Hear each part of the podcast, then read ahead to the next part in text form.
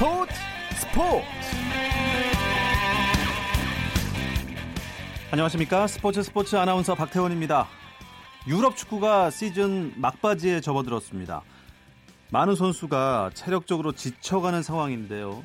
챔피언스 리그와 각 리그를 병행해야 하는 선수들은 쉬어갈 여유가 없습니다. 손흥민 선수도 마찬가지입니다. 토트넘이 올 시즌 잔여 경기를 최소 7경기 정도 남겨두고 있고 챔피언스 리그 8강 2차전 결과에 따라 최대 10경기까지 늘어날 수 있기 때문에 쉴 새 없이 뛰어온 손흥민 선수는 이제 마지막 투혼을 발휘해야 하는 시기입니다. 토트넘은 벤치 자원이 넉넉지 않은 상황에서 꺼내들 대안이 마땅치가 않고요.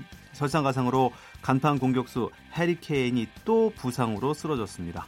결국 토트넘은 큰 부상이 없었던 손흥민에게 기댈 수밖에 없는 상황이 됐는데요. 이 이야기는 영국 현지를 연결해서 잠시 후에 생생하게 들어보겠습니다. 유럽 축구 연맹 챔피언스리그 이야기도 준비되어 있습니다. 먼저 프로야구 경기 상황을 포함한 주요 스포츠 소식부터 정리해 드리겠습니다.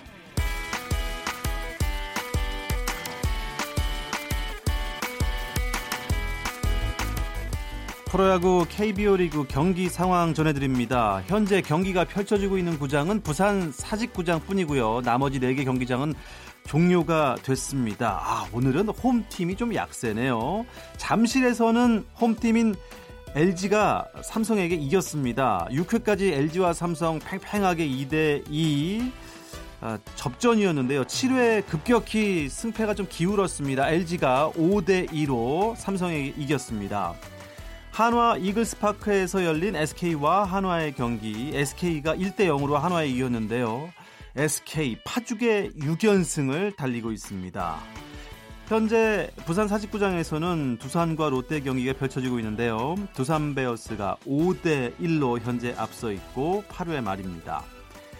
네, 광주에서 펼쳐진 NC와 기아의 경기. 아, 기아 양현종 선수가 오늘 나왔는데요. 아쉽게 4대 2로 NC에게 패했습니다. 자, KT와 키움의 경기가 오늘 재밌었습니다. 오늘 키움 히어로즈의 홈구장인 고척돔에서 열렸는데요. 막혔던 타선에 혈이 뚫렸나요? KT가 첫 번째 원정 승리를 낚았습니다. 8대 1로 키움에 이겼네요. 미국 프로야구에서는 텍사스 레인저스의 추신수가 애리조나 다이아몬드백스와의 원정 경기에서 대타로 출전해 1타수 무안타에 그쳤고 팀은 5대 2로 승리해 4연패에서 탈출했습니다. 피츠버그 파이리츠의 강정호, 시카고 컵스와의 원정 경기에 교체 출전했는데요. 2타수 무안타에 그쳤고 또 팀은 5대2 승리를 거두며 내셔널리그 중부지구 2위로 올라섰습니다. 시카고 화이트삭스 원정 경기에 3번 1루수로 선발 출전한 탬파베이 레이스의 최지만 선수는 2루타를 치면서 4타수 1안타 1득점으로 팀의 9대1 대승을 이끌었고요. 오승환은 경기가 폭설 예보로 취소되면서 휴식을 취했습니다. 한편 갑작스러운 부상으로 마운드를 떠난 LA 다저스의 류현희 선수 캐치볼 훈련을 재개했다고 LA 지역 매체가 전했는데요. 아직 복귀 계획에 대한 발표는 없지만 류현희 선수가 복귀까지 오래 걸리지는 않을 전망이 나오고 있습니다.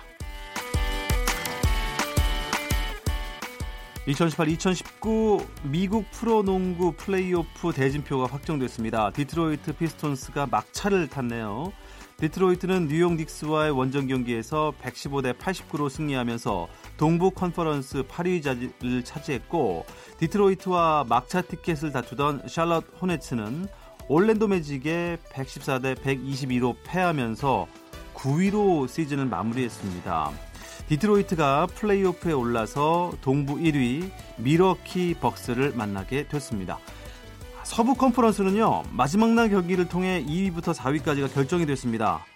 덴버 너기츠가 미네소타 팀버울브스를 99대 95로 제압하고 2위에 올라 7위 샌 안토니오 스퍼스와 플레이오프에서 만나고 포틀랜드는 새크라멘토 킹스를 꺾고 3위 자리를 차지해 플레이오프 첫 라운드에서 6위인 오클라호마 시티 썬더를 상대하게 됩니다. NBA 플레이오프는 14일부터 시작됩니다. 올 시즌 남자 프로배구 최하위로 추락했던 한국전력이 부진 탈출을 위해 자유계약 선수 시장에서 전력을 보강했습니다. 한국전력은 올 시즌 삼성화재에서 뛰고 FA로 풀린 세터 이민욱과 계약했다고 밝혔지만 구체적인 계약 조건은 공개하지 않았고 여자 프로배구 흥국생명은 이번 2018-2019 시즌 통합 우승에 힘을 보태고 자유 계약 선수 자격을 얻은 레프트 신연경을 붙잡았습니다. 흥국생명은 정규리그 1위와 챔피언 결정전 우승에 기여한 내부 FA 3명 가운데 신연경과 연봉 1억 원에 계약했다고 밝혔습니다.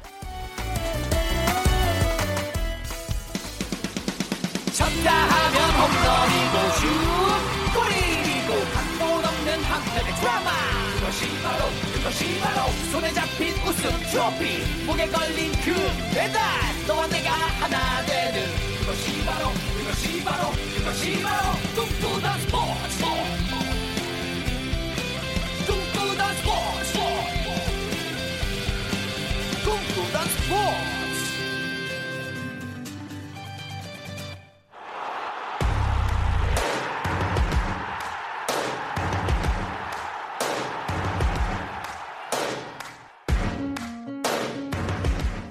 유럽 곳곳을 누비면서 유럽 축구 이야기 전해주는 이건의 발품 스토리부터 듣겠습니다. 이건 기자를 만나러 유럽으로 가보겠습니다. 이건 기자 나와주세요. 네, 안녕하세요. 이건입니다. 네, 지금도 런던에 계신가요? 네, 지금 영국 런던의 현지 시각 오후 1시 37분입니다. 네, 손흥민 선수가 새 집에서 첫 번째 골을 터뜨리더니 그야말로 펄펄 날고 있군요. 두 경기 연속 골을 터뜨렸습니다.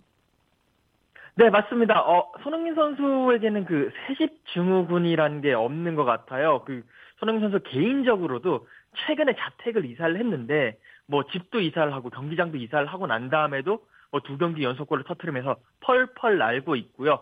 어, 이거 영국 런던 시간으로 이제 화요일 밤, 이제 한국 시간으로는 수요일 새벽이었는데 맨체스터 시티와의 유럽 챔피언스리그 8강 1차전에서 0대 0으로 맞서던 후반 33분 골을 넣었습니다. 정말 멋진 그 볼 터치 그리고 개인기 그리고 정말 대포알 같은 슈팅으로 상대 골키퍼도 손을 쓸 수 없는 아, 그런 멋진 골을 집어 넣었고 토트넘은 1대 0으로 승리를 하면서 일단 1차전을 이겼기 때문에 4강 진출에 유리한 고지를 점했는데 이게 또 토트넘의 새 경기장 첫 유럽 대항전 득점자로서 손흥민 선수가 당당히 이름을 올렸습니다. 그러니까 지난번 크리스탈 팰리스전에서 새 경기전 첫 득점자 그리고 또 새 경기장 첫 유럽 대항전 득점자 완전히 이 손흥민 선수가 역사를 토트넘의 역사를 새로 쓰는 모습을 보였고요. 하나 또 재미있는 게 손흥민 선수가 이제 2016년 3월 17일에 그 도루, 독일의 도르트문트와의 그 유럽 유로파 리그 16강 2차전에서 골을 넣은 적이 있는데 그 골이 당시 옛날 경기장이었죠. 하이트 하트레인의 마지막 유럽 대항전 골이었습니다. 그리고 이제 다시 새로운 경기장에 첫 유럽 대항전 골을 넣었으니까 토트넘의 그 유럽 대항전 역사에서 마지막과 다시 처음을 새로 연결해주는 그런 연결고리 역할도 하게 됩니다. 아 대단합니다. 손흥민 선수 경기 후에 당연히 만나 보셨죠? 네, 경기 끝나고 뭐 손흥민 선수 그날 경기에서 어 그 도핑 검사까지 하면서 한 2시간 정도 밤 12시가 다 돼서 나왔는데요. 뭐 여러 가지 이야기를 했는데 한번 직접 들어보시도록 하시죠. 뭐 제가 뭐 18호 골을 넣었다는 게 중요한 게 아니라 지금 이제 챔피언스리그에서 1차전에서 좋은 승리를 거뒀다는 거는 뭐 선수를 되게 칭찬할 만한 일이라고 생각하고 아직 끝난 게 아니잖아요. 8강전이 끝난 게 아니기 때문에 여기 승리에 만족하지 않고 조금 더 더 잘 준비해서 다음 경기도 잘 준비할 수 있도록 잘 할 수 있도록 준비하는 게 지금 가장 중요한 부분인 것 같습니다. 지금 뭐 챔피언스리그도 중요하지만 지금 주말에 오는 경기도 상당히 중요하기 때문에 지금 경기 경기 항상 최선을 다하는 게 중요할 것 같고요. 앞으로 뭐 지금 뭐 저, 저희가 지금 만족해야 될 부분은 아니라고 생각해요. 1대 0으로 이겼지만 어, 다음 주에 있는 경기에서 더 좋은 모습을 보여줄 수 있는 선수들이라고 생각하기 때문에 다음 경기에서 이기고 웃고 얘기할 수 있었으면 좋겠습니다. 네, 아, 목소리 직접 들으니까 정말 반갑군요. 유럽 축구 연맹에서 발표한 이주혜 선수 후보에 올랐다면서요? 네, 어, 그 사실 이제 맨시티전 당시 경기에서도 이제 유에파가 이제 선정하는 공식 경기 MOM, 그러니까 최고 수훈 선수가 됐는데 그 활약에 힘입어서 이제 유럽 축구 연맹이 8강 1차전 전체 4경기에서 최고 스타 선수를 뽑는 뭐 그런 이벤트를 하는데 그 후보 선수가 4명이에요. 뭐 손흥민 선수를 포함해서 리버풀이 이제 포르투에게 2대 0으로 이겼는데 그때 이제 골을 넣었던 피르미누 선수 그리고 또 아약스가 유벤투스와 이제 그 무승부를 거뒀는데 거기서 맹활약한 프렝키 더용 선수 그리고 또 바르셀로나가 맨유 원정을 가서 1대 0으로 이겼는데 거기에서 또 수비수로서 맹활약했던 헤라르트 피케 이런 세계적인 스타 3명과 함께 어, 최종 후보 4인에 올랐습니다. 이, 어, 그 2주의 선수, 이, 이 라운드의 선수, 이 투표는요, 유럽 축구연맹 홈페이지 이제 투표를 통해서 하는데, 뭐, 많은 분들이 가셔가지고 손흥민 선수에게 또 소중한 한 표 행사를 하면 또 한국 축구에게도 좀 좋은 결과가 나오지 않을까, 그렇게 기대를 합니다. 네. 아, 좋습니다. 그런데 손흥민 선수의 어깨가 더 무거워진 게 제가 오프닝 때 잠깐 말씀드렸는데, 공격수 해리케인 선수가 또 부상으로 빠졌네요. 네, 또 부상입니다. 그 맨시티전 후반 10분에 이제 맨시티의 측면 수비수 파비앙 델프 선수와 몸싸움을 하다가 왼쪽 발목을 밟혔어요. 그래서 케인 선수는 바로 응급 처치를 하고 난 다음에 라커룸으로 들어갔고요. 경기 후에 이제 기자들과 선수들이 만날 수 있는 mixed zone에서 케인 선수가 왼쪽 발목에 깁스를 하고 이렇게 지나가는 장면이 나왔거든요. 지금 뭐 현지 언론이라든지 뭐 여러 전문가들은 아 이제 이번 시즌 케인 선수 더 이상 경기에 나서지 못할 것이다. 시즌 아웃을 예상을 하고 있는데 케인이 이제 뭐 여러 많은 골을 넣었습니다만 리그에서는 17골을 넣었거든요. 어, 토트넘이 이제 프리미어 리그에서 60골을 넣었는데 그 중에 17골 한 3분의 1 정도를 케인이 이제 다 해결해 줬었는데 그런 케인의 부상 이탈은 토트넘에게는 굉장히 큰 손실이고요. 그와 동시에 팀 내 득점 2위를 달리고 있는 손흥민 선수의 존재감 그리고 손흥민 선수의 필요성이 더욱더 커지고 있습니다. 아, 해리케인 선수가 어쨌든 없으면 이제 뭐 공격 포인트는 손흥민 선수가 많이 가져올 수밖에 없는 상황이죠. 네, 맞습니다. 어, 아무래도 케인 선수가 없으면 손흥민 선수에게 공격의 그런 여러 가지 역할을 맡기게 되고 이 현지 언론들도 케인 선수를 대신할 대체자 1번 순위로 손흥민 선수를 계속 꼽고 있거든요. 사실 토트넘에는 이제 페르난도 요렌테라고 원래 그 케인 선수의 이제 백업 후보 선수죠. 어, 그런 대체 스트라이커가 있는데 그 선수보다도 윙어가 주 포지션인 손흥민 선수를 원톱으로 세워서 하는 게 훨씬 더 효율적이고 효과적이다. 뭐 이미 많이 그렇게 해왔기 때문에 검증이 된 선수다라고 이야기를 하고요. 뭐 손흥민 선수 뭐 최근 뭐 여섯 골 이렇게 집어 넣을 때 그 중에 다섯 골이 케인 선수가 부상으로 없을 때 넣었고 그리고 손흥민 선수가 골을 넣으면 계속 이겨왔기 때문에 어, 영국 언론들도 손흥민 선수에 대한 뭐 그런 기대감 많이 드러내고 있고 뭐 원톱으로 나가든 아니면 그 페르난도 요렌테 선수와 투톱의 파트너로 나가든 아니면 뭐 모우라 선수, 델레 알리 선수 이런 선수와 제로톱, 그러니까 쓰리톱인데 제로톱 형태로 나가든 아. 그런 식의 모든 뭐 대체 자원 모든 대안의 중심에는 손흥민 선수가 있다라는 것이 지금 영국 현지 언론의 전망입니다. 네. 자, 오늘도 생생한 유럽 축구 이야기 잘 들었습니다. 이건 기자 고맙습니다. 네, 감사합니다. 어, 골이에요, 골이에요! 골을 기록합니다! 오늘 경기 놓쳤다면 KBS 1라디오 스포츠 스포츠 네, 목요일에 남자와 함께 해외 축구 이야기 조금 더 깊이 알아보겠습니다. 박찬아 축구 해설위원 나오셨습니다. 안녕하세요. 안녕하세요. 어서 오십시오. 네. 챔피언스리그 8강전 뉴스가 지금 뭐 인터넷 여니까 지금 뭐 호날두와 메시밖에 없습니다. 재밌었나 봐요. 챔피언스리그가 정말 솔직히 말씀드리면요. 네. 오늘 새벽 두 경기는 어, 어제 새벽 두 경기보다는 덜 재밌었습니다. 아, 그랬습니까? 네, 어제 아. 새벽에 두 경기는 아무래도 토트넘 경기가 있기도 했고요. 그 두 경기는 그러니까 저도 좀 흥미롭게 지켜봤었는데 오늘 새벽에 두 경기 같은 경우에는 제가 잠을 어, 안 잤거든요. 잠을 못 자고 이제 4시까지 있다가 이제 경기를 보고 잤는데 경기가 끝났을 때 후회를 많이 한 날 중에 하나였어요. 아, 밤샌 후에요? 내가 왜 내가 왜 아, 이러고 있을까? 굉장히 굉장히 솔직하십니다. 아, 그러면 어제 경기 결과 그리고 오늘 경기 결과 좀 간략하게 설명을 해주시죠. 네, 어, 제 새벽에는 이제 토트넘과 맨체스터 시티의 우에파 챔피언스리그 8강 1차전이 있었는데 말씀해주신 것처럼 또 이제 많이들 알고 계신 것처럼 토트넘이 1대 0으로 이겼고요. 또 리버풀도 포르투와 경기가 있었는데 어, 리버풀이 안방에서 포르투에게 2대 0으로 이겼습니다. 두 팀 모두 다 어, 홈팀이 원정팀에게 실점하지 않고 이기면서 어, 유리한 2차전을 맞이할 수가 있게 됐고요. 어, 오늘 새벽에 있었던 두 경기는 어, 맨체스터 유나이티드와 바르셀로나 경기 먼저 말씀드리면 원정팀 바르셀로나가 적지에 가서 1대 0으로 아, 이겼습니다. 예. 네, 그리고 아약스와 유벤투스는 1대 1로 비기면서 이 경기들은 이제 2차전까지 가봐야 좀 알 수 있는 상황을 알 수가 없겠네요. 네, 아무래도 근데 네. 뭐 바르셀로나가 원정에서 원정골 터트리고 이겼으니까 네네.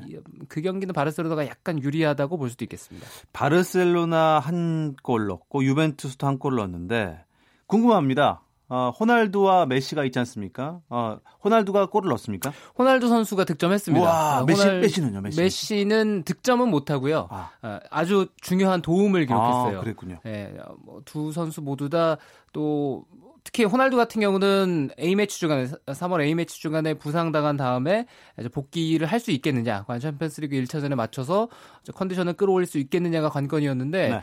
예상을 깨고 좀 이르게 복귀하는 거 아닌가 아, 예상 그 선발 라인업이 나왔을 때 그런 평가들이 있었거든요. 하지만 호날두 선수가 또 골을 기록을 하면서 역시 유벤투스가 좋은 전력을 가지고 있음에도 호날두 선수가 있을 때 더 빛나는구나 이런 걸 볼 수 있었던 한 판이고요.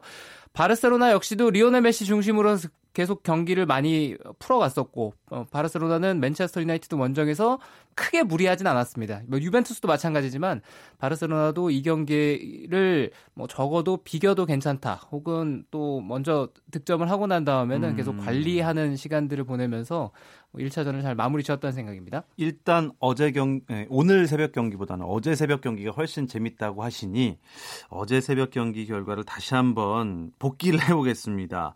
아, 일단 어제는 영국 팀이 다 이겼네요. 그렇습니다. 특히 또 안방에 있는 팀들, 홈팀이 다 아, 승리를 했죠. 먼저 맨, 토트넘 경기는 손흥민 선수가 득점해서 이겼다. 뭐 말씀을 어, 드렸으니까 네. 리버풀의 경기를 짚고 넘어가 보면요. 리버풀이 아주 이르게 그러니까 포르투와의 경기가 나름대로 만만치 않은 경기다라고 예상을 했는데 5분 만에 나비 케이타 선수가 약간 굴절 슛이 있었거든요. 네. 상대 수비수에 걸리면서 이제 굴절 슛이 됐는데 그게 득점으로 됐어요. 그러니까 5분 만에 앞서가니까 그때부터 상대를 완전히 압도할 수 있게 됐고 또 추가골도 빠르게 나왔습니다. 피르미누가 26분에 골을 터트리면서 리버풀도 안정적으로 1차전을 마무리 줄 수가 있었거든요. 다만 리버풀에게 아쉬운 것은 지금 맨체스터 시티와 계속 1위 자리, 2위 자리 이렇게 엎치락뒤치락 하고 있잖아요. 네.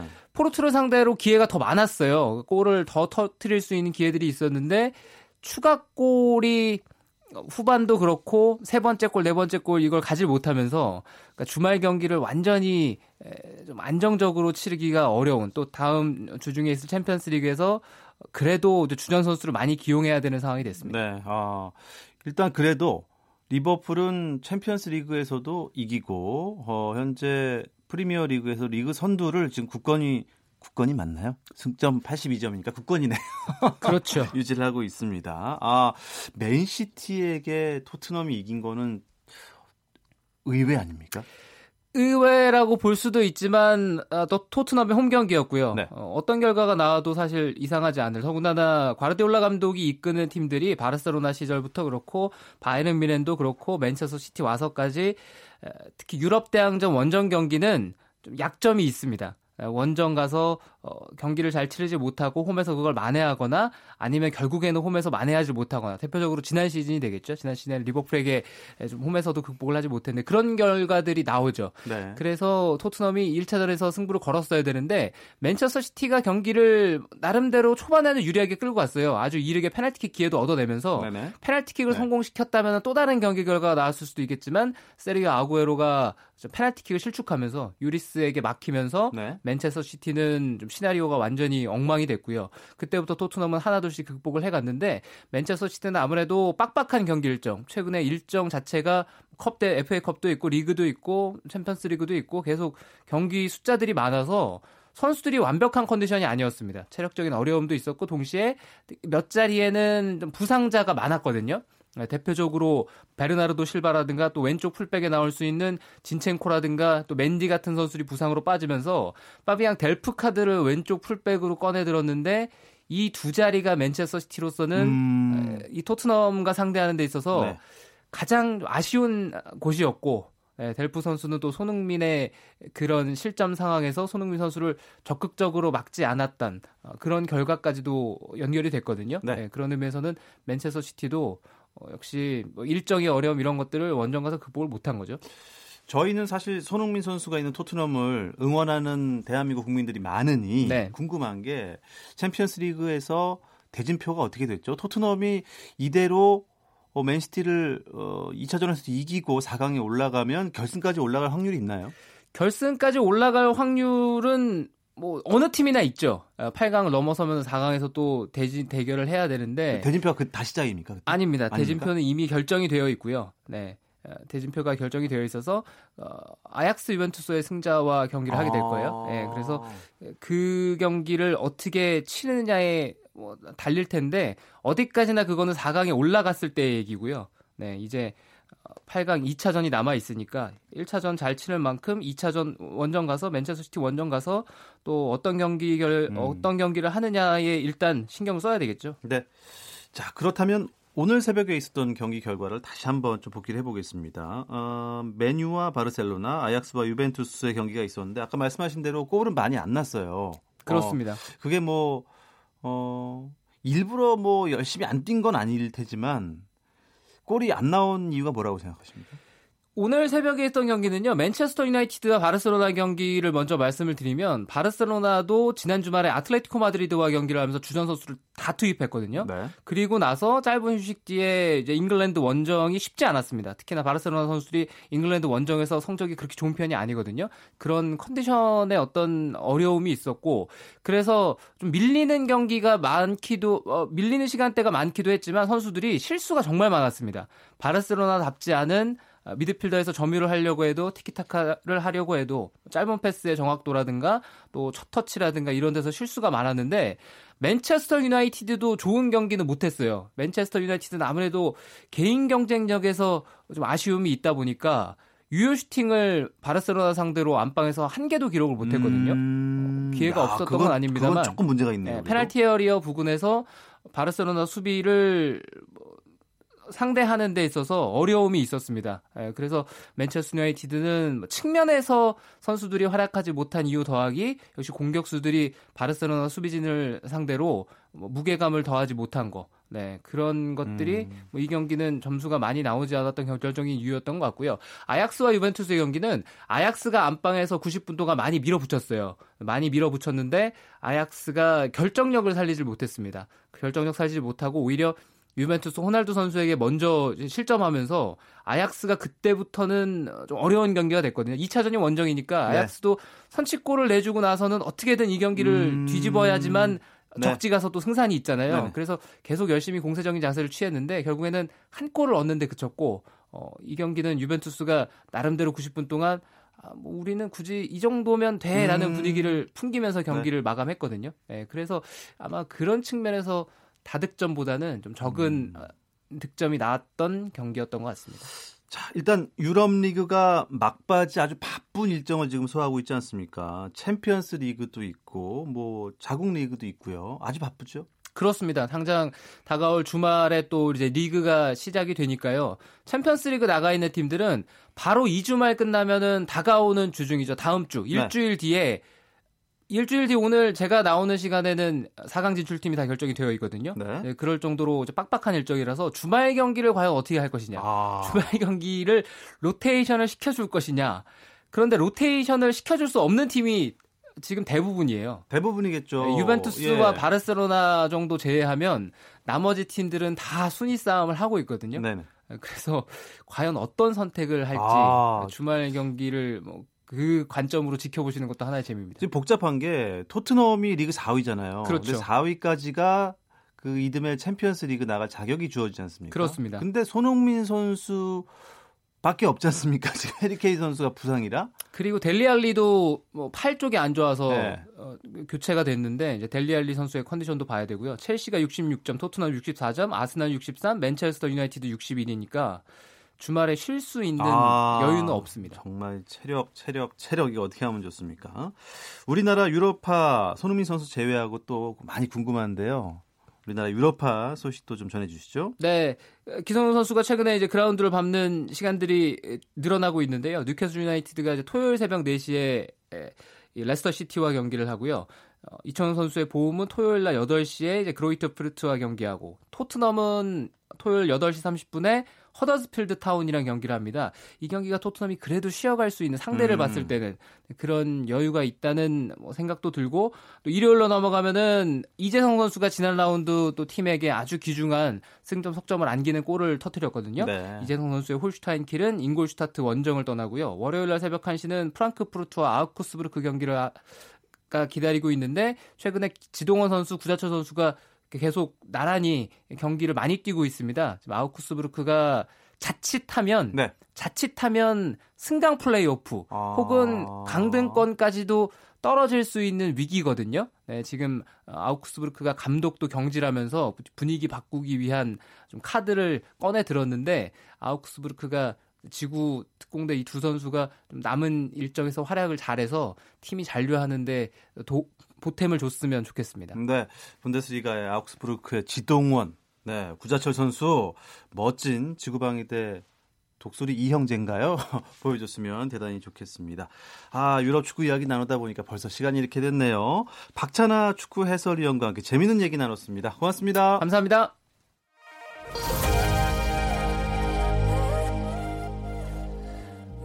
스포츠 이야기 하다 보면 정말 끝이 없습니다. 오늘 준비한 이야기는 여기까지고요.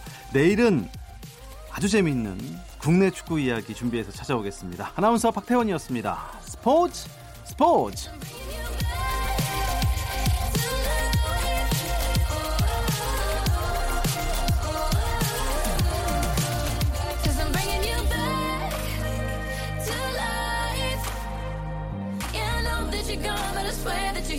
A feeling that won't disappear.